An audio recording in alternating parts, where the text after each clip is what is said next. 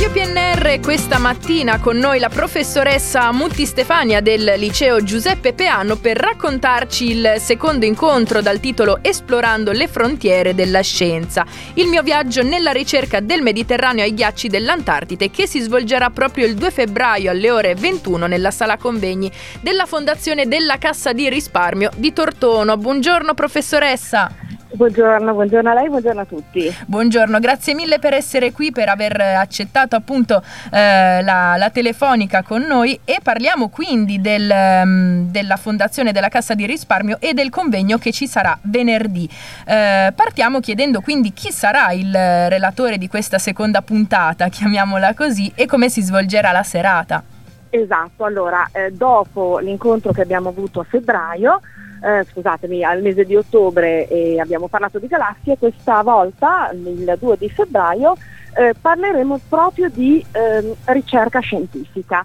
Il relatore sarà il professor Di Bella, eh, che è un docente dell'Istituto Comprensivo di Guzzolo, uh-huh. ma che ha una esperienza in passato di ricercatore. È un docente molto giovane, ma veramente eh, molto preparato.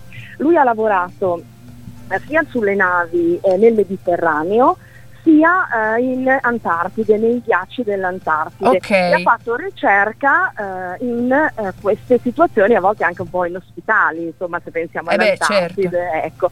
E ci racconterà eh, un po' la sua esperienza e cosa, proprio che cosa vuol dire il mestiere di ricercatore, eh, cosa, qual è la preparazione necessaria, quali sono le difficoltà che incontra il ricercatore e poi quali sono proprio le attività che il ricercatore svolge eh, in questa mansione un po' particolare, soprattutto in questi ambienti così molto molto molto inospitali. Ecco. Appunto, quanto sarà, quanto è circa eh, stare, qu- quanto è stato lui? Eh, dunque, eh, mi sembra circa sei mesi, perché sono eh, particolari ehm, diciamo, distacchi dall'attività scolastica e dall'attività didattica okay. in generale. È un'attività che lui mi diceva essere proposta in generale anche a tutti i docenti, volendo ah. ehm, soltanto che ci vuole una preparazione decisamente di un certo livello, ecco, perché anche proprio a livello fisico. Eh beh, certo. Non è così semplice. Quindi sì, ci si prepara prima.